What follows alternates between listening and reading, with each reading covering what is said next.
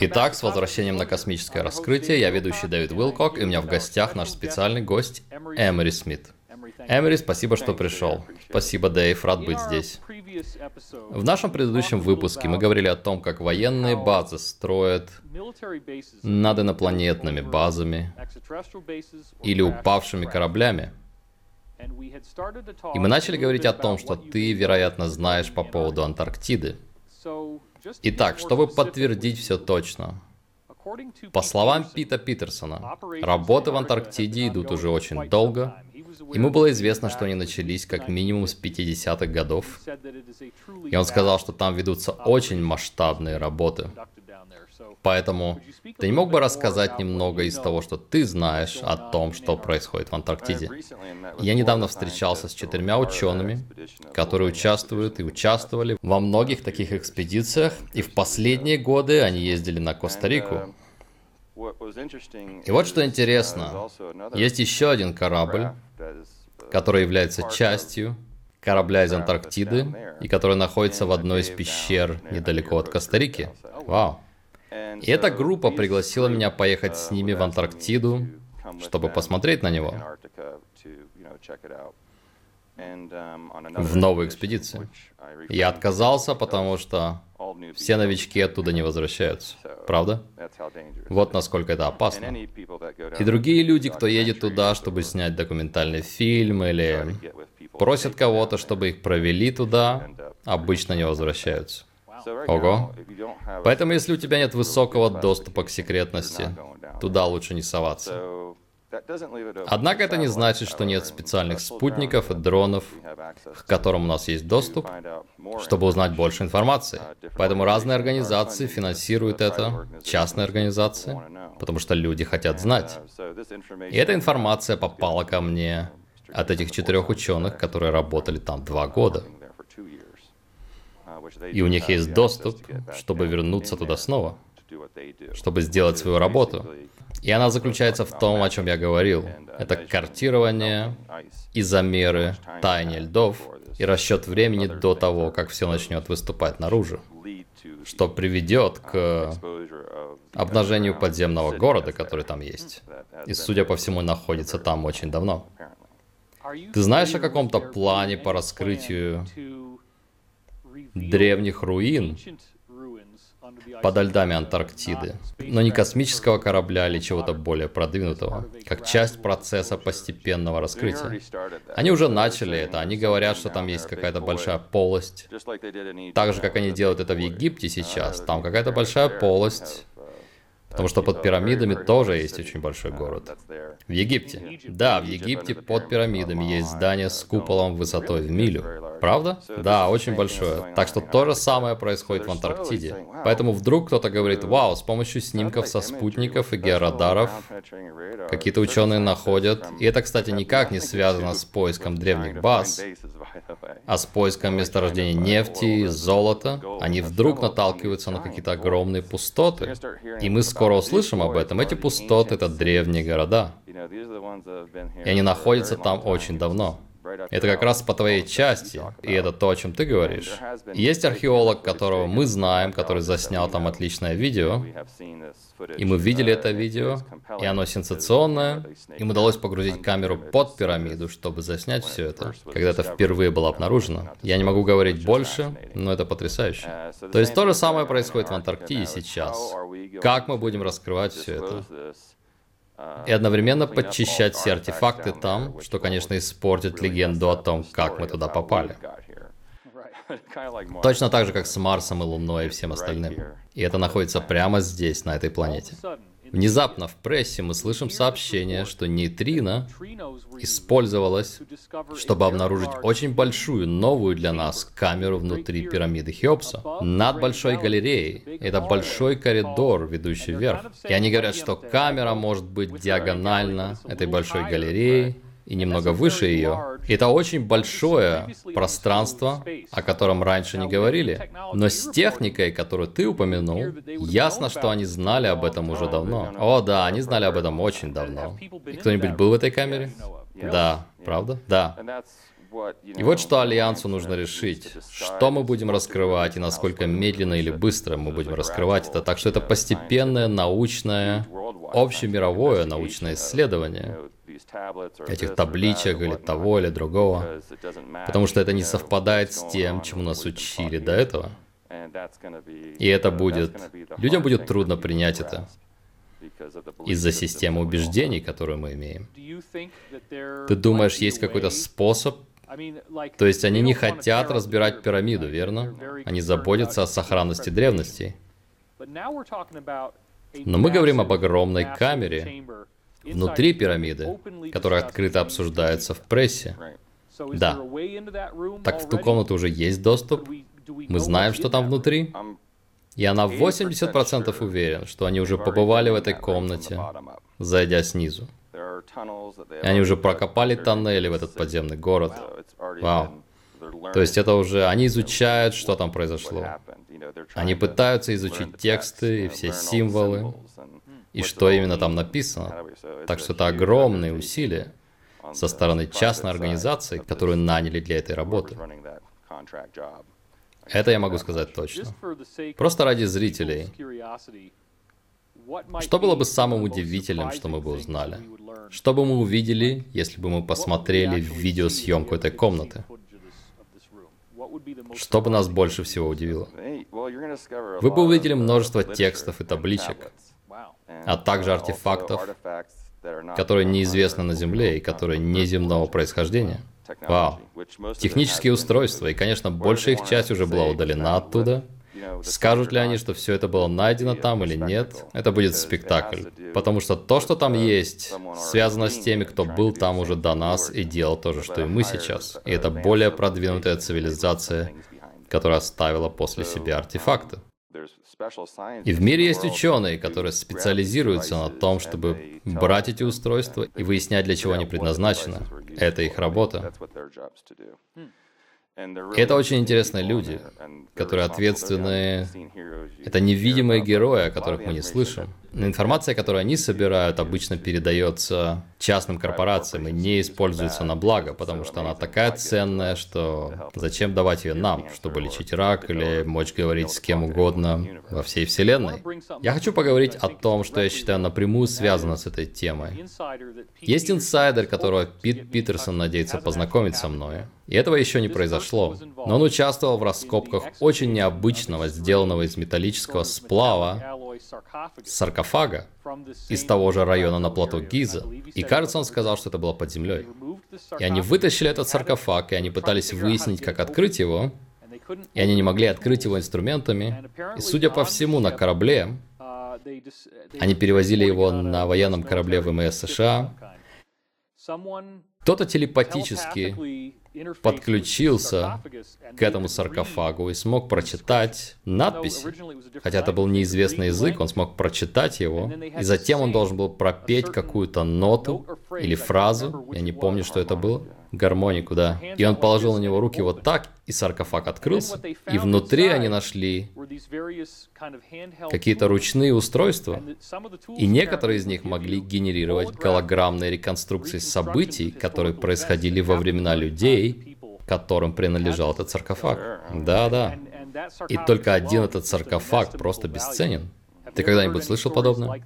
Да, я слышал очень похожие истории об этих саркофагах и гробах и гробницах, которые сделаны из неизвестного металла, и на них нет никаких швов. Их могли открыть, насколько я знаю, только генетические потомки и с помощью гармонических частот. Так что интересно, что ты упомянул об этом, потому что это помогло мне тоже понять кое-что и сложить информацию, которую я получал.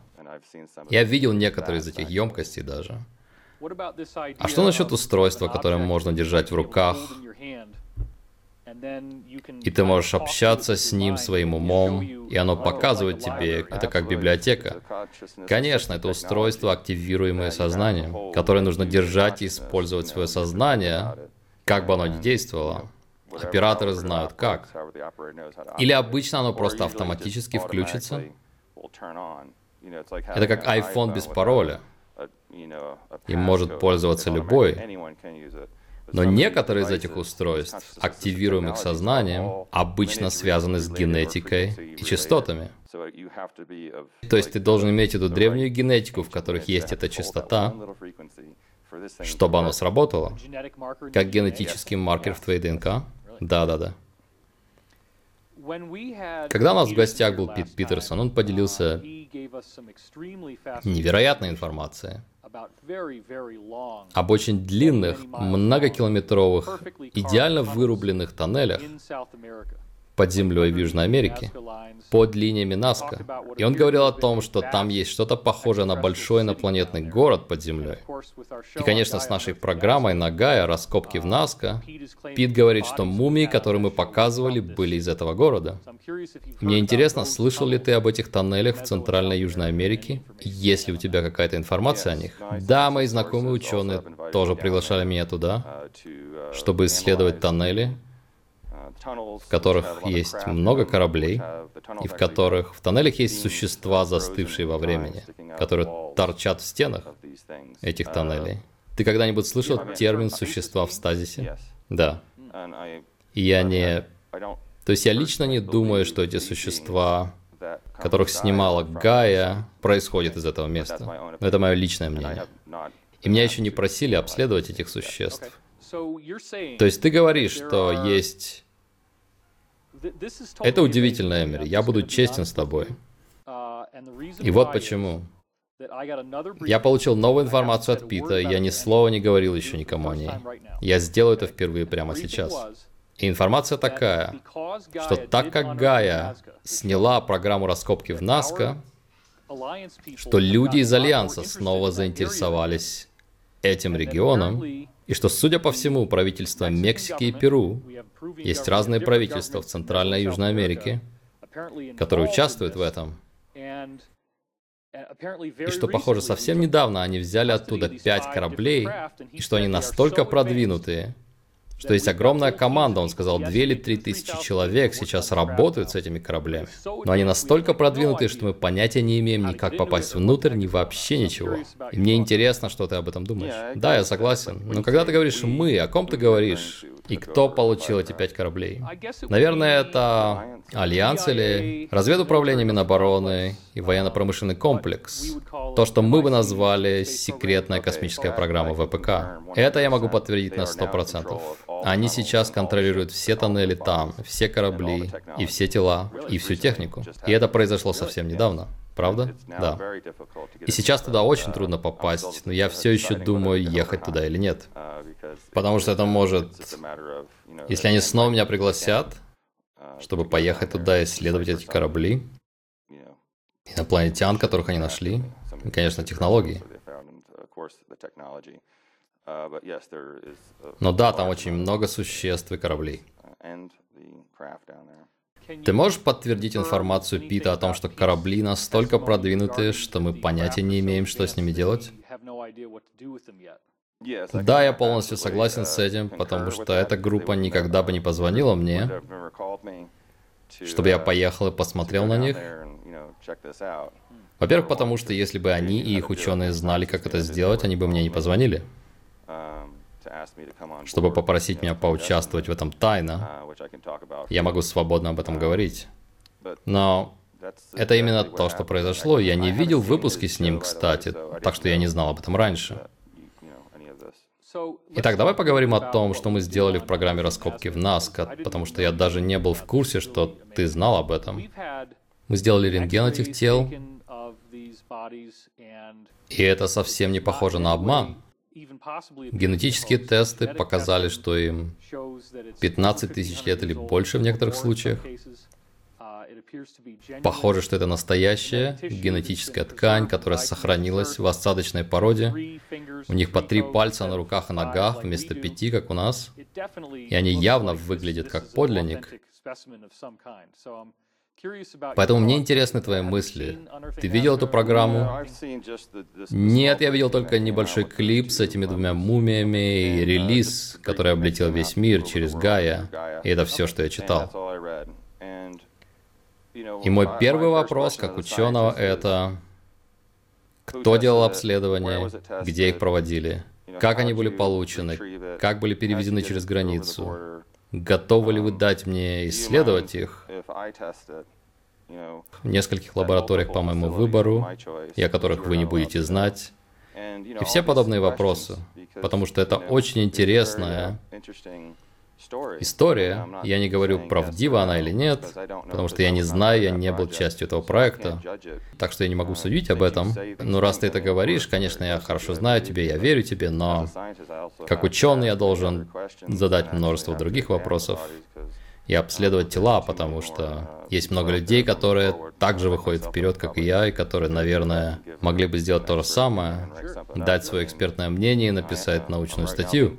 У меня прямо сейчас публикуется статья в университете Стэнфорда о гуманоиде из Атакамы вместе с доктором Гарри Ноланом. То есть ты скоро увидишь эту статью с моим именем на ней, что уже будет подтверждением моей квалификации. Так что я не могу ответить на вопрос, просто смотря на фотографии. Я не могу сказать да или нет, не поучаствовав в проекте и не составив собственное мнение о том, кто они и откуда, а также типа их ДНК и что... Что оказалось за ДНК, кстати? Судя по всему, прямо сейчас в России делаются ДНК-тесты с помощью их лучших тестовых систем. Результатов еще нет, похоже, это занимает длительное время. Но у нас есть ученые из Перу, которые много работали на этом месте. Также НК Джесси — это радиолог, работающий здесь, в городе Болдер, Колорадо, который обследовал рентгеновские снимки. И он сказал, что это однозначно биологическое существо и однозначно необычный Homo sapiens. И углеродный анализ тоже сделали? Углеродный анализ уже сделали, они датируют их временем задолго до нашей эры. Задолго до нашей эры. Интересно. Итак, тебе было бы интересно, я, конечно, не могу спрашивать тебя от чего-то имени, тебе было бы интересно поучаствовать в случае приглашения? Да, я был бы не против, конечно, я бы помог, чем смог, чтобы подтвердить или опровергнуть версию об этих существах. И ты говорил мне раньше, что гуманоид из пустыни Атакама, которого мы сняли в фильме «Сириус», это не единственный экземпляр. Ты не мог бы рассказать об этом больше? Да, могу. Там есть еще одно существо в том же месте, которого нашли которая очень похожа на первого. И сейчас мы стараемся договориться о том, чтобы получить его. Если мы получим его, то мы возьмем ДНК у обоих и посмотрим, совпадают ли они, и действительно ли это отдельный подвид. Но данные, которые мы публикуем сейчас в Стэнфорде, я не могу поделиться ими пока, но эти данные будут как раз про первое существо. Так что вам придется подождать пару недель, пока выйдет моя статья. И тогда мы пойдем дальше. Но мне очень интересно и второе существо. Я хочу взять его, поместить в безопасное место и сделать все обследования. И посмотреть, что получится. Сейчас это просто догадки, поэтому мы не можем сказать ничего, пока ДНК не будут у нас. Как ты знаешь, я ездил в Барселону с доктором Гриером и с доктором Браво, чтобы взять образцы ДНК первого существа и привезти его в Стэнфорд доктору Гарри Нолану для обследования. И он генетик мирового уровня, так что... Знаешь, это большая работа, и в будущем нам понадобится несколько разных лабораторий, несколько больших команд из разных организаций, чтобы это не был один какой-то фонд, который делает всю эту работу. Это должен быть совместный коллективный проект. Большинство таких проектов должны быть коллективными и не с одним лицом во главе. Когда задействовано несколько центров, а не один, будет труднее манипулировать фактами. Одна из вещей, которую ты носишь с собой, ее почти никто не видел, но она кажется всегда с тобой, Единственный раз, когда ты ее показывал, было на сцене конференции «Контакт в пустыне». Ты передал его мне, когда я сел в президиум, и это была сенсацией для аудитории. Итак, ты можешь показать эту вещь и рассказать о ней? Итак, это... После того, как мы с командой съездили в Барселону, это существо из Атакама, из Чили, из пустыни Атакама. И вот что мы сделали. Мы хотели взять не только образцы ДНК, но все остальные возможные обследования. Томографию, МРТ, рентген. Как можно больше для научного сообщества, чтобы они посмотрели на это, потому что частная организация, у которой он хранится, и которая очень любезно предоставила его нам, они хотят сделать больше обследований и больше процедур. И у меня была возможность, благодаря работе в других секретных проектах в тот период, мы можем создавать 3D-модели органов и прочего. Мы можем перевести в 3D любую компьютерную томографию в любой материал. То есть мы можем отсканировать твой мозг, сделать компьютерную томографию, затем импортировать его в программу и распечатать твой мозг из любого материала. Вау, круто же. И так я могу до операции увидеть, где находятся все твои сосуды и так далее. Ого. И это сейчас... Я могу говорить об этом, потому что это уже было раскрыто. Я подумал, эй, почему бы мне не сделать томографию этого существа, ввести его в программу и сделать точную копию, клетка за клеткой, из поликарбоната? Потому что выходило уже очень дорого делать что-то еще. Да, я посмотрю. И вот что получилось. Мы распечатали его и получили точную копию из поликарбоната. Итак, я сразу замечаю, и зрители, наверное, тоже заметили, что что передняя часть головы как бы отрезана. Да, когда мы печатали, мы сделали так, чтобы передняя часть головы была открыта, чтобы люди могли заглянуть внутрь и увидеть доли его мозга. Можно было распечатать его с открытой грудной клеткой, чтобы можно было видеть легкие и остальное, что там есть. Но просто чтобы иметь что-то крепкое, что может храниться долгое время. И чтобы видеть это в объеме. Конечно, его череп был самой удивительной частью. Он в три раза больше нашего черепа. От подбородки до макушки примерно такая же длина, как его тело, от основания шеи до умбиликуса. Мы называем пупок умбиликусом. То есть его голова в три раза больше нашей. Это как взять твою голову, умножить ее на три, и она будет в три раза больше. Вау. Так что это очень интересно. И история его находки, если хочешь, я расскажу. Да, я не ездил на место находки и так далее. В начальный период но я читал отчет, который совпадает с тем, где разбился этот корабль. Его сбили какое-то время назад. Я не знаю точно, когда это было. Это был корабль в форме яйца. И там было... Он был размером с микроавтобус Volkswagen примерно. Размер яйца? Да, размер яйца. И там было пять существ. И когда армейский отряд прибыл на место, не наш, а местный, Двое уже были мертвы. Взрослый, их рост был 55 сантиметров. И был один, точнее три, которые пытались убежать. И они подстрелили одного из них, а двое убежали. В джунгли или в пустыню, я не в курсе. И согласно этой истории, они оказались в деревне, и жители, видимо, увидели этих существ и забили их палками, завернули их в ткань, в красную ткань. Почему они забили их? Ну, я скажу тебе, я скажу, почему я думаю, они это сделали. Потому что после того, как они завернули их в красную ткань, они принесли его на порог церкви и написали на нем «Эль Диабло» и оставили его. Дьявол. Да, дьявол. Итак, на черепе есть то, что меня заинтересовало. Тут есть трещина в пластине. Как будто это две пластины. И вот эта часть здесь, слева, выглядит как будто она возвышается и закрывает правую часть. И это необычная физиология, это из-за того, что его голова была разбита. Нет, на нем было это возвышение, когда мы смотрели на него в разных программах. Но да, она немного сдвинута из-за расколотого черепа.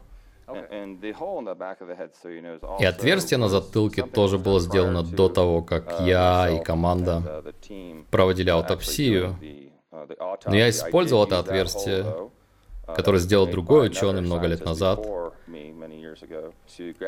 чтобы взять образцы мозгового вещества и разных слоев мозговой ткани и немного костного мозга, конечно, это то, что мы на самом деле искали.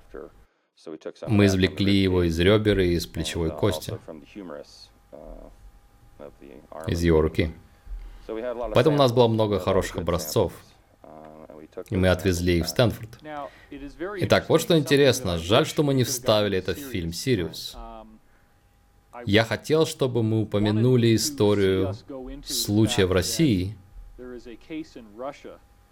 маленького существа по имени Алешенька, и это существо как раз ростом в 55 сантиметров, как ты сказал, был у тех взрослых. Его высохшее тело, по сути, такое же. В основном такое же, как и это существо. И вот его история. Существо нашла женщина с психическим расстройством, и она кормила его конфетами и молоком какое-то время, но она умирала, и она привезла его в больницу в России, и после того, как его привезли в больницу, оно умерло.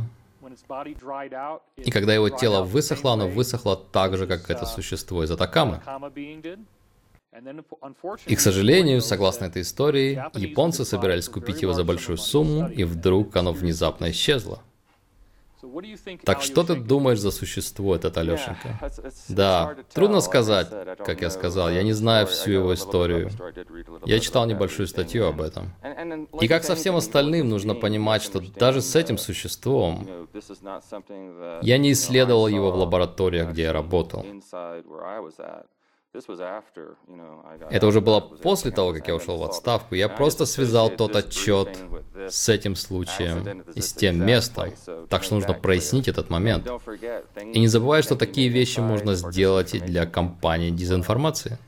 И существ можно вырастить, эти крушения можно подстроить, чтобы дезинформировать ученых по всему миру, которые не работают в этих проектах, а также тех, кто покидает эти проекты, их тоже дезинформируют.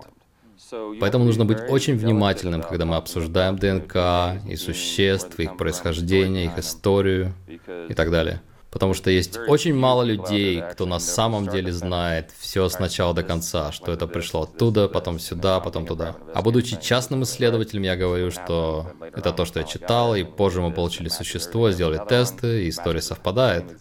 Но есть другой, который также совпадает с этим отчетом и так далее. Так что с тем я бы не... Я скажу, что он похож, и, вероятно, одного фенотипа, но не посмотрев на его ДНК, не сопоставив его, что было бы просто чудесно, тот факт, что он исчез, это сто процентов сразу красный флажок. Когда что-то исчезает, кого-то ранит или убивает, это сразу красный флажок. Думаешь, есть какая-то связь между существом у порога церкви с надписью «Эль Диабло» и телом, которое попало в фильм «Сириус»? Или это два разных существа? Ты говоришь о существе из Атакамы. Да. Нет, это одно и то же. Точно? Да, это одно и то же существо. Церковь хранила его? Да, священник хранил его много лет. Он был очень важным для них, видимо. А потом он заключил сделку с кем-то. Я знаю, что правительство США уже к тому времени получило его образцы. То есть в процессе обмена где-то было это гражданское лицо священник, у которого было это существо. А затем частная организация поехала туда и купила у него существо, и сейчас оно находится в подземном учреждении рядом с Барселоной, его изучают. И много статей будет выходить, я знаю, что они планируют многое публиковать. И мое мнение, что кто-то внедрился к ним и подкупил их, судя по тому, что они сейчас говорят о нем. Там, с европейской стороны. Но, как я сказал, мы не знаем точно. Это пока только догадки, потому что изготовить можно все, что угодно. И сам фильм «Сириус» заканчивается на низкой ноте, потому что там участвуют Теодор Локман и Гарри Нолан. И весь фильм они ведут к тому, что это действительно нечеловеческое или как минимум ненормальное человеческое существо.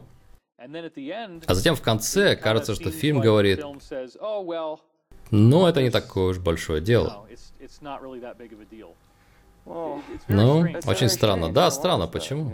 Самая громкая история в мире, никто не хочет о ней слышать. Поэтому, да, я бы сказал... Хм, и это все, что я бы сказал. Ясно. Вот еще кое-что интересное. У компании Ripley, верите или нет, в 40-х или 50-х, где-то в этот период, была штука под названием Атабой, и он очень похож на гуманоиды из Атакамы, того же размера. Единственная разница в том, что голова утолщена с боков. Я видел это, да, в отличие от первого существа. Но он так похож во многих смыслах. Думаешь, это один вид? Нет, не думаю, окей. Нет. Слишком много отличий. Я внимательно рассмотрел его однажды. Я не думаю, что это одна генетика или даже один фенотип. Но думаешь, это тоже может быть какой-то инопланетянин? Без обследований? я не могу спекулировать. Это было бы неправильно. Еще одна вещь — это фигурки, которые люди на острове Пасхи носили на шее. Когда смотришь на этот амулет, на это тело, оно выглядит в точности как тело, которое вы вскрыли в Сириусе. Единственная разница — это то, что лицо — это стилизованное человеческое лицо с большими круглыми глазами, большим носом и ртом. То есть это преувеличенное человеческое лицо с большими глазами. И эта часть здесь не совпадает, но тело полностью совпадает. И жители острова Пасхи говорили, что это были дарители мудрости и знания. Что ты думаешь? Да, я думаю, здесь есть связь с этим существом. И, конечно, я не знаю их историю, я просто сужу из того, что я слышал от тебя. И я видел эти фотографии когда-то. И да, есть связь с нашим образцом. Но являются ли эти тела копией или они мумифицированы? Знаешь, случаются отеки тела в процессе мумификации, в зависимости от того, где его закапывают и в какой почве. Поэтому тело может меняться и деформироваться. Разные части тела, и особенно скелет, может, как окаменелости, когда они формируются в определенных минералах, они приобретают другой цвет и другую форму, поэтому это очень интересное явление, когда ты смотришь на мумии и то, как их хоронили, где их хоронили, температуру, влажность места и все другие факторы. И то же самое случается с этими существами. Поэтому я понимаю, почему ты спрашиваешь. И да, они очень похожи, но также есть и различия. И не обследовав все три вместе, я не могу сказать. Но да, сходство действительно есть. Хорошо, я благодарю тебя. Это очень увлекательно, и мы будем продолжать в том же духе. Спасибо за приглашение, рад был поговорить. И спасибо за просмотр, это «Космическое раскрытие», я ведущий Дэвид Уилкокс с нашим специальным гостем Эмери Смитом.